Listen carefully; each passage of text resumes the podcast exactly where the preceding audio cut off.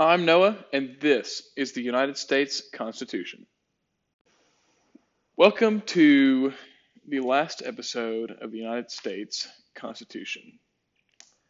Let's jump right into Amendment 22. No person shall be elected to the office of the President more than twice, and no person who has held the office of President or acted as President for more than two years of a term to which some other person was elected President shall be elected to the office of President more than once. But this article shall not apply to any person holding the office of President when the article was proposed by Congress, and shall not prevent any person who may be holding the office of President or acting as President during the term within which this article becomes operative from holding the office of a President or acting as President during the remainder of such term. This is term limits. Uh, Franklin Roosevelt held uh, office for four terms. That was a total of uh, eight years he died in the midst of his uh, fourth term, so he didn't complete the, uh, excuse me, not eight years, uh, 16 years. And he didn't complete his fourth term. Um, he died before he left office, um, but he was elected to four terms. Um, and a lot of people were not happy with that um, because we, you know, we got away from a monarchy, and it, it's it's apparently it started to feel like that. So they made term limits, uh, two terms, However, uh, if you're president more than two years, so more than half, because the term is four years, if you're president for more than half of uh, the elected president's uh, first term or second term, you cannot be elected uh, uh, more than twice. So, for instance, let's say um, let's say someone was elected president. Uh, let's say person A was elected president, and you're person B, and person B, you're the vice president um, and person A was assassinated or resigned or impeached or incapacitated, something happened where he died a year into his, or he was not uh, president anymore, a year into his uh, first term or second term, either one. All of a sudden, you took over and you were now the president, um, and you held office for three years, roughly three years. You could get elected again uh, to technically to, to four more years, but after that for at complete term, you can't get elected again, unless person A were to die, um, you know, more than two years into his presidency. That way, you are serving less than two years as president uh, to an office you weren't elected, um, and you could be elected again. So, in theory, you could actually serve for president uh, if if this is the way it worked out for, let's see, eight, um, nine years, 364 days. In theory, you could serve as president for nine years and 364 days. Most presidents serve for eight years, but you could serve, in theory, nine years and 364 days total. Section 2 of this amendment says this article shall be inoperative unless it shall have been ratified as an amendment to the Constitution by the legislatures of three fourths of the several states within seven years from the date of its submission to the states by the Congress. This is just standard at this point. Uh, three fourths of the states legislatures within seven years. That's the parameters for it to expire. Amendment 23. Section 1 says the district con- constituting the seat of government of the United States shall appoint in such manner as Congress may direct. This is uh, talking about Washington, D.C a number of electors of president and vice president equal to the whole number of senators and representatives in a Congress to which a district, in theory, okay, it doesn't say in theory, but in theory would be entitled if it were a state, but in no event more than the least populous state. They shall be in addition to those appointed by the states, but they shall be considered for the purpose of the election of president and vice president to be electors appointed to uh, appointed by a state they shall, then they shall meet in the district and perform such duties as provided by the 12th article of amendment. So this is saying that DC gets to vote for president and vice president. Um, and the electors, the number of electors it has, is what it would be if it were a state. So this is not saying that it gets representation in Congress. It is simply saying that DC is allowed to vote for president and vice president with the number of electors electors as it would have if it were representatives if it were represented in Congress. And Section 2 says the Congress shall have power to enforce this article by appropriate legislation. So Congress enforces, and we, we see that constantly through these. Uh, it's pretty steady through these amendments. Amendment 4 says the right of citizens of the United States to vote in any primary or other election for president or vice president, for electors for president or vice president, or for senator or representative in Congress shall not be denied or abridged by the United States or by or any state for reason of failure to pay poll tax or other tax. There is no United States um, uh, elected office that you can vote for um, that ha- that will cost you any money. So it, basically, this is just saying that all voting when it comes to United States office, and this is pretty standard, um, and, and, it it typically uh, implies that uh, states are the same way, though um, it doesn't explicitly say that in this uh, in this amendment. It's that it applies to states. Um, but it's certainly because your state votes for president and vice president. since you're voting in your state, your state can't um, can't imp- uh, impose a poll tax um, or other tax or make you pay to vote. So this uh, still does hold true to the supreme law of the land aspect of the Constitution. Voting is free. That's the bottom line. Section 2. The Congress shall have power to enforce this article by appropriate legislation. Again, standard stuff. Congress enforces this. Amendment 25. Section 1 says In case of the removal of the president from office or of his death or resignation, the vice president shall become president. Uh, this was this was implied before, but it, it kind of it adds the removal from office. Um, and this this was implied, but this is just making it loud and clear that if the president is removed or dies or resigns for whatever reason, if the president cannot enact or cannot act out his duties as president of the United States, the vice president then becomes president. Pretty self-explanatory.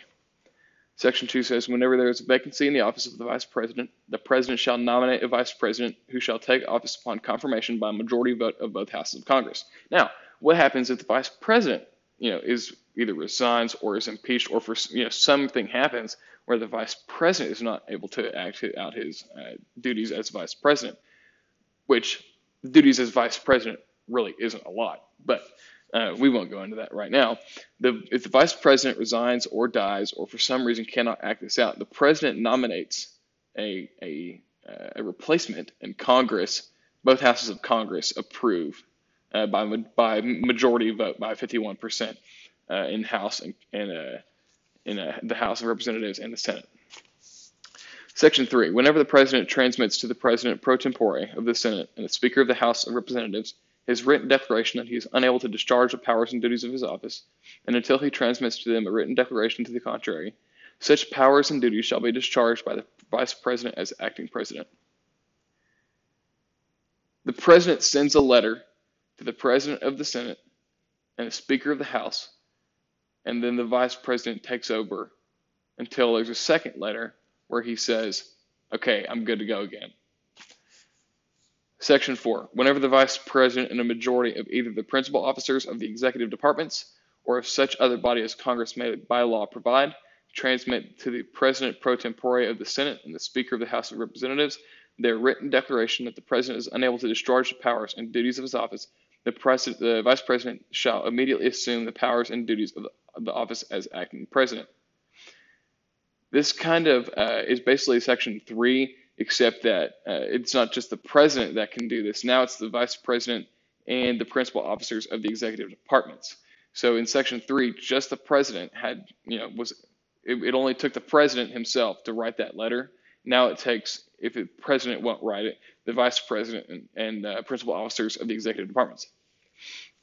Moving on. Thereafter, when the President transmits to the President pro tempore of the Senate and the Speaker of the House of Representatives his written declaration that no inability exists, he shall resume the powers and duties of his office unless the Vice President and a majority of either the principal officers of the Executive Department or of such other body as Congress may by law provide transmit within four days to the President pro tempore of the Senate and the Speaker of the House of Representatives their written declaration that the President is unable to discharge the powers and duties of his office. Thereupon Congress shall decide the issue, assembling within 48 hours for that purpose if not in session. If the Congress, within 21 days after receipt of the latter written declaration, or if Congress is not in session, within 21 days after Congress is, is required to assemble, determines by two thirds vote of both houses that the president is unable to discharge the powers and duties of his office.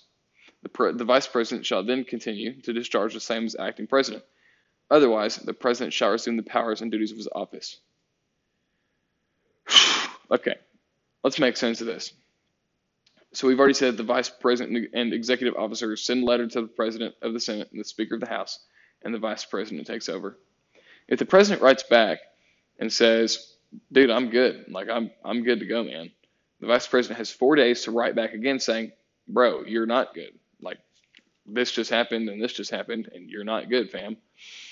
If the vice president writes back again, then the uh, Congress assembles within the next 48 hours and has uh, 21 days to make a decision. And it takes two thirds to rule in the vice president's favor. And if that happens, then the, the vice president takes over. But if that doesn't happen, which typically two thirds is very, very incredibly hard to get in both houses of Congress, if that doesn't happen, then the president, you know, continues. Amendment 26. The rights of citizens of the United States who are 18 years of age or older to vote shall not be denied or abridged by the United States or by any state on account of age. This is the 18 year old right to vote. This comes from uh, the Vietnam War, is that people, young men uh, were getting drafted and they, you know, were not able to vote. So they were they were getting drafted into a war that, as adults, they didn't vote for and they had to serve their country, and so many died, and you know were drafted, didn't have a choice. Um, so this this ensures that 18 year olds who are you know because you register for the draft, you're you're able to vote. Um, that doesn't that doesn't apply to women, the draft part, um, but 18 year olds, regardless of uh, of sex, are you know they have the right to vote. It comes from, like I said, if you can get drafted, you can vote when it women are different in that sense, but but men are. I mean, that's how it works for men. Section two: The Congress shall have power to enforce this article by appropriate legislation. Again, standard stuff. Congress enforces. And lastly, Amendment 27. No law varying the compensation for the services of the senators or representatives shall take effect until an elector, uh, election of representatives shall have intervened. This this amendment was originally proposed September 25th, 1789. That was right after the Constitution was written. And it was only ratified May 7th of 1992. What a what a long time to just be sitting around waiting. I can't even imagine. But this is such a great amendment. It says if Cong- basically if Congress gives themselves a raise, it does not take effect until after the next election, which ensures transparency and accountability. So if Joe Blow get, decide and votes or decides to vote for, uh, you know, to give himself a raise, um, he can get voted out next election, and he won't even get to see the, the the money that came in extra for it. So you you can just vote your if they give themselves a raise, you can vote your congressman or woman out or your uh, senator out, and they don't get to see that money if you don't think they're doing a good job and don't deserve to get a raise. Well, that is the end. We're coming. We've come to a close on the United States Constitution. Thank you for listening. I know this was this was uh, enjoyable for me. It's something I've always wanted to do. Uh, this this document is so important to uh, my country. Um, I know I have some listeners from uh, across the world, um, but this this document is so important to my country and it's the formation for democracies that followed. Uh, the United States really is one of the, the most one of the greatest uh, ex- experiments in governmental experiment, experiments uh, of all time, um, and it's it's just so incredible to to sit down and be able to like study um, the document that made it the way it is, and that that influences and molds and and morphs and and shows what people were thinking uh, you know 200 plus years ago and how that affects us today and how we've changed it over time you know to, to fit what kind of things that we have um, in our that apply to our society today um, I want to give a shout out and a thank you to uh, National Constitution Center for a printout and uh, a lot of insight um, on the history of this document and on the context around it. Um, and again, thank you for listening.